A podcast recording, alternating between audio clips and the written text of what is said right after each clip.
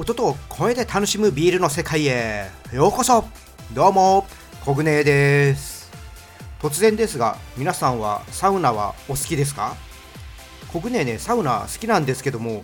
水風呂がね苦手なんです。ちょっとね冷たくってなかなか全身浸かることがねできません。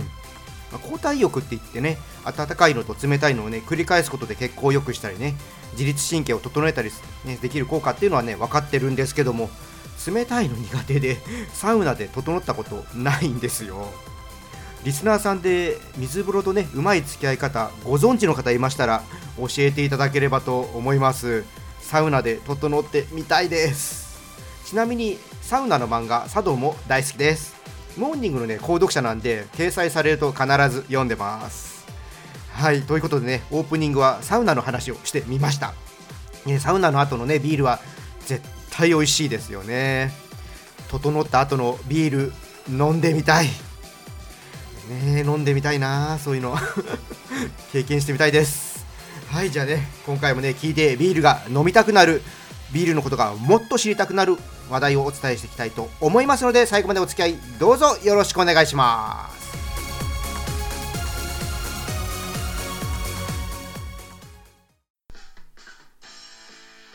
ビアジャーナリスト、コグネーのビールレディオ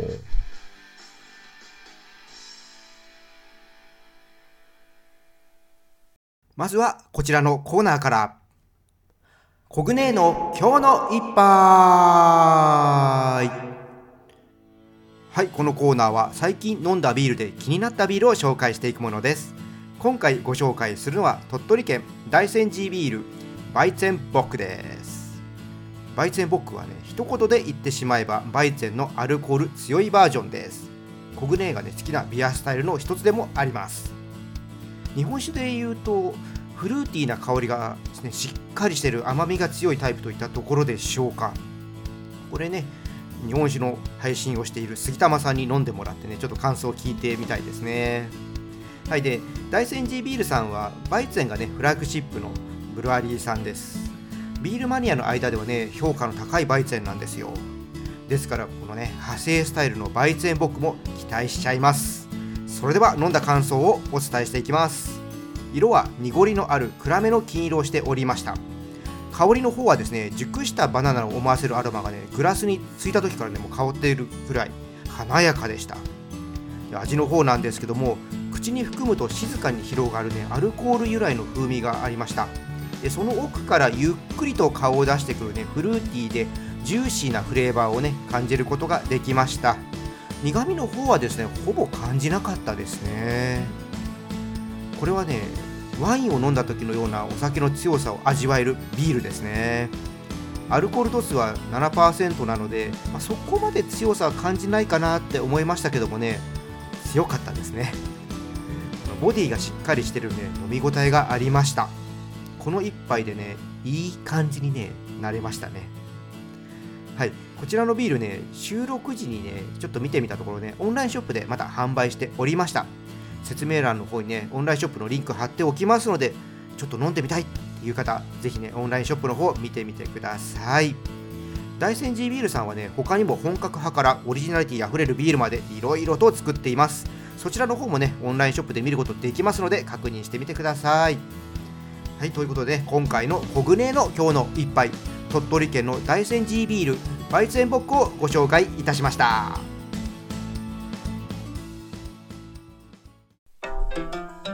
コグネのビールレディオ。さあここからはビールの部屋です。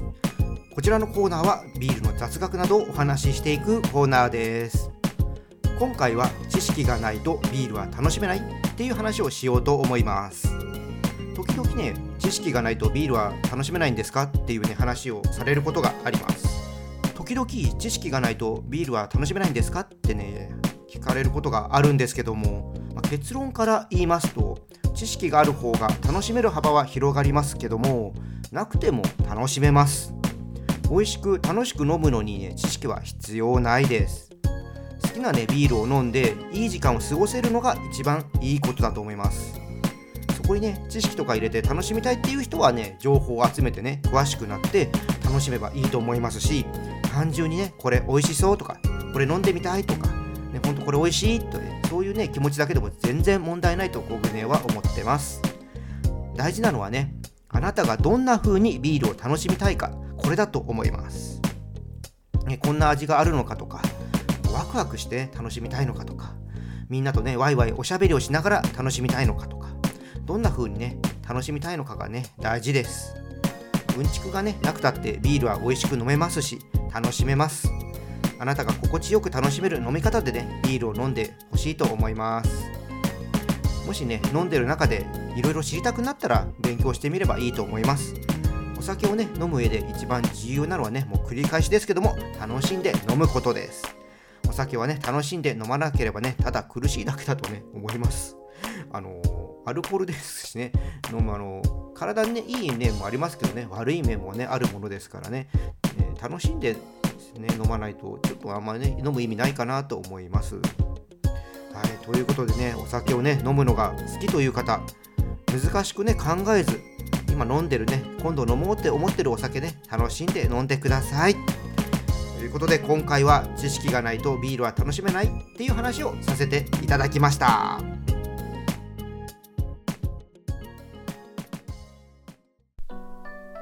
ビアジャーナリストコグネーのビールレディオ。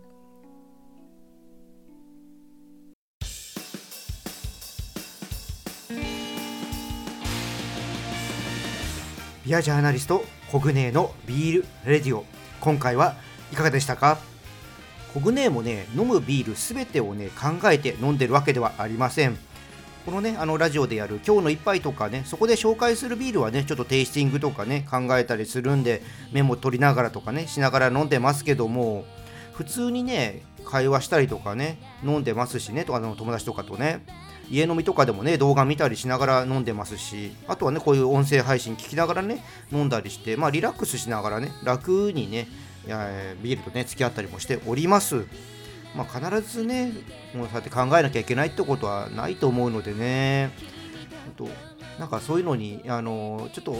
苦しいなって思ったら別に本当ね好きに飲んでもらって全然いいと思います。もう逆にねもうどんどんね深く追求したいっていう人はねもうどんどんいっちゃっていいと思います。